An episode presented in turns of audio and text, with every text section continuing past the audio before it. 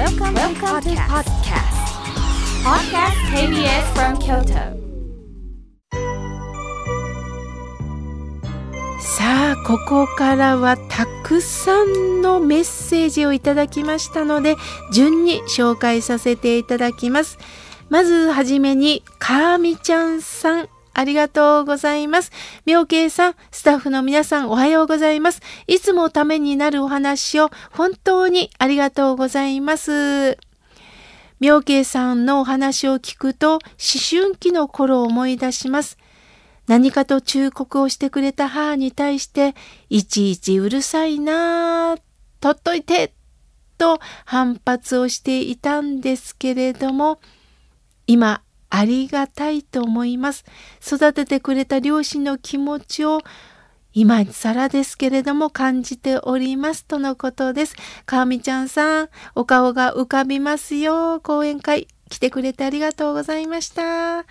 さあ、続いての方です。えー、まゆみさん、西京区よりありがとうございます。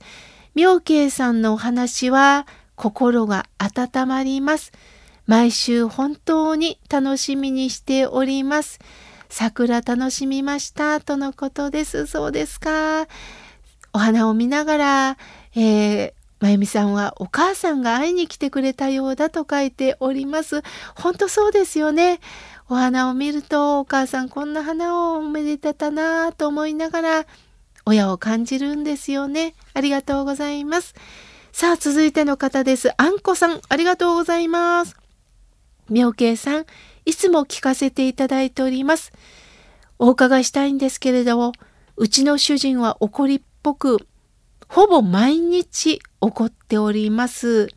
失敗はもみ消すんです。とのことです。そうですか、そうですか。あの、怒るっていうこともね、かなり、あの、エネルギーがいるんですよね。私は先輩から、怒るとき、口は開いて目は閉じてるっておっしゃった方がいます。鋭いですよね。確かに口ではバーッと怒っちゃうんですけど、目は閉じてる。それは相手の姿を見ることなく目を閉じるっていうのは自分の世界の中で起こってしまってるんですよね。大切なことが見えてない。するとあんこさんは自分の失敗をもみ消すとおっしゃってましたけど、きっと心は心はちっちゃくなってるのかもしれません。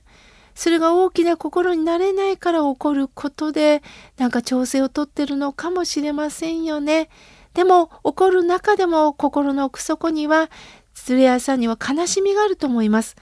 その悲しみどうかんこさん触れてみてください。直接あんた悲しいんかって言わずに、ああ、そうかそうか、なるほどねっていうふうにやんわりと接することによっていよいよ穏やかになってくれると信じております。ありがとうございます。さあ、続いての方です。メールをいただきました。妙慶さん、えー、私は、えー、川に流れている、そうした自然を見るのが本当に好きです、とのことです。そうですか。散策をしながら、この自然を堪能なさっているんですね。えー、まさきちさん、ありがとうございます。さあ、続いての方です。めぐりあいさん、ありがとうございます。妙慶さん、スタッフの皆さん、おはようございます。毎週楽しみに心が笑顔になるラジオを聞かせていただいております。妙慶さんからの一言。日頃からコツコツしていたら、ひらめきがあるんですよ。わあ、なるほど。身に染みました。涙がこみ上げてきました。とのことです。めぐりあいさん、ありがとうございます。ああったかいメールをありがとうございます。さあ、続いての方です。おはがきをいただきました。えー、お花の絵を描いてくださっております。えー、ラジオネーム、あずき入りラズベリーさん、ありがとうございます。妙慶さん、番組を聞いて私は気持ちがほっとします。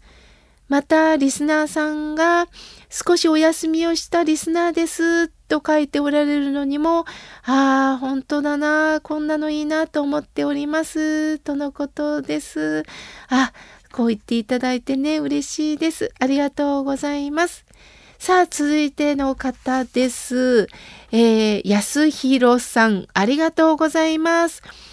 早くコロナも戦争も終わってほしいと思いながら漫画を描いておりますとのことです。安弘さん、いつも4コマ漫画ありがとうございます。だんだんもう腕が上がりましたね。想定もすっごくカラフルで綺麗です。ありがとうございます。楽しみに拝見させていただきます。さあ、続いての方です。りんちゃんさん、ありがとうございます。妙慶さん、いつもラジオを楽しみに聞かせていただいております。いろんな花が咲いてきました。日差しも強くなりました。季節の移り変わりを感じております。さて私は自分を幸せにするノートを書き始めました。小さいことから大きなことまで、例えば近所のお店にモーニングを食べに行くとか、使いやすいポケットを見つけることなどですとのことです。なるほど、いいですね。自分を幸せにするノート。うーん、なるほど、りんちゃんさん。私も書いてみようかなと思いました。素晴らしいアイデアをありがとうございます。さあ、続いての方です。おはがきをいただきました。えー、妙慶さん、欠かさず、この心温まる時間を楽しみにしております。また、妙慶さんから生きる力をいただきますとのことです。勝子さん、ありがとうございます。プレゼントも応募してくださいまして、当たりますように。さあ、続いての方です。メールをいただきました。妙慶さん、仕事休みにメールをさせていただいております。勉強になる良い話を本当にありがとうございます。できるだけノートに書き留めております。良いご縁をいただいて介護施設のお掃除をさせていただいております。そんな時、100歳近いおおばあ様がもうあかんと手を差し伸べられた時、そんなこと言わないで寿命のある限り生きないといけないし、食べれたら大丈夫だから前向きにニコニコしてほしいと言いつつも涙が出ました。あまり時間を取るわけもいかないんですが、こういうコミュニケーションの大切さにを喜んでおります。運が上がるには妙慶さんがおっしゃってた言葉が印象的です。やはり笑顔でいること、感謝できる心なんですね。ありがとうございますとのことです。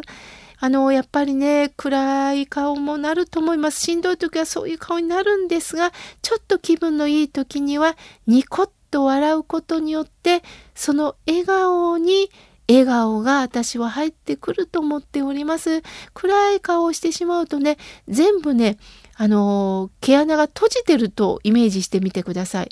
笑顔笑顔でいることによって毛穴がポンと開いて、そしていろんな幸せが入ってくるような私は気がしております。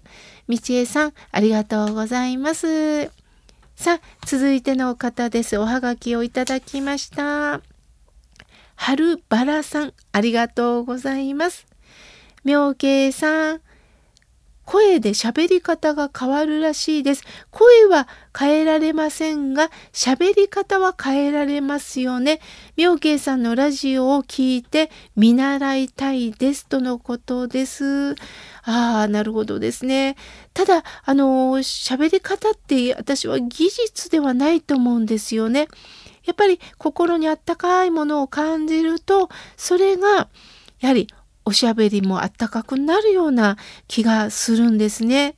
あの、よく皆さんからね、妙慶さんのお声が好きですと言ってくださるんですけれども、本当にありがたいことです。その理由の一つとして私は、こうして今、ラジオをさせていただく喜び、そしてこうして皆さんがメッセージを送ってくださる喜び、もちろんメッセージを送られない方の方がもう大半だと思うんですが、こうして聞いてくださっている方がいるということが、このマイクを通じて無限に広がるんですね。そのことを考えただけで私は本当に嬉しいです。今日のお話ではないんですが、当たり前ではないと思っております。このことが喜べた時に、まあ自然と声も変わってくるのかなと思っております。やはり心で声が変わるのかな。春原さん、共有できて嬉しいです。ありがとうございます。さあ、続いての方です。長谷川さん。いつも局までわざわざ手渡しでお手紙を持ってくださいます。本当にありがとうございます。1階のね、受付の方が付箋を書いて直接持ってきてくださいましたよとね、私にメッセージを添えてくださっております。長谷川さん、いつも本当にありがとうございます。さあ、続いての方です。おはがきをいただきました。とってもかわいいおはがきになんとホットケーキです。ポッぽりさん、ありがとうございます。妙慶さん、ホットケーキのエア書きを見つけたので、鉛筆を走らせております。ハートマークです。ふんわりホットケーキ美味しそうですよね。春風がたくさん。お花の扉をノックしてくれてますね。まあ、なんと風流な表現なんでしょう。春風がたくさんのお花の扉をノックしてる。はあ、名言ですね。眠たいしだるい日が多いですよね。そうなんですよね。あの春眠暁を覚えずじゃないですけれど、この時期はね、眠たくなるんですよね。お花を見て元気をもらっております。この妙慶さんの心が笑顔になるラジオは深呼吸タイムですとのことです。ぽっぽりさん、本当に言葉のプレゼントをいただきました。ありがとうございます。さあ、続いての方です。えー、三重県よりかよさん、ありがとうございます。妙慶さん、いつも心がほっこりします。そして心が洗われるお話、感謝感謝です。これからもお体にご自愛くださいまして、お声を聞かせてください。こちらが笑えば相手も笑う。こちらが怒れば相手も怒る。相手の顔は自分の顔。